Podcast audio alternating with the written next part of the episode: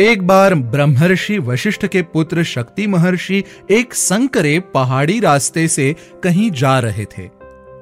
रास्ते में उनकी भेंट सामने से आते हुए राजा कलमाशपाद से हुई।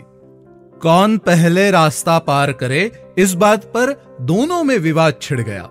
दोनों के बीच का विवाद इतना बढ़ गया कि कलमाशपाद शक्ति मुनि को कोड़े मारने लगे। क्रोध में आकर शक्ति महर्षि ने राजा को राक्षस बन जाने का श्राप दे दिया।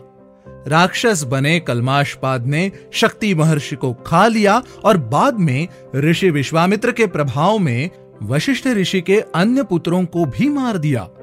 जब वशिष्ठ ऋषि को अपने सभी पुत्रों की मृत्यु का पता चला तो दुख के कारण उन्होंने आत्महत्या करने की सोची।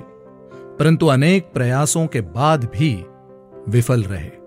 जब वशिष्ठ ऋषि अपने आश्रम वापस आए तो उन्होंने शक्ति महर्षि की पत्नी अदृश्यंती को गर्भावस्था में पाया। उन्होंने एक पुत्र को जन्म दिया, जो अपने दादा के साथ उनके आश्रम में बड़ा होने लगा। अपने पौत्र को देखकर वशिष्ठ ऋषि का शोक मिट गया और उनको जीवन जीने की नई प्रेरणा मिली।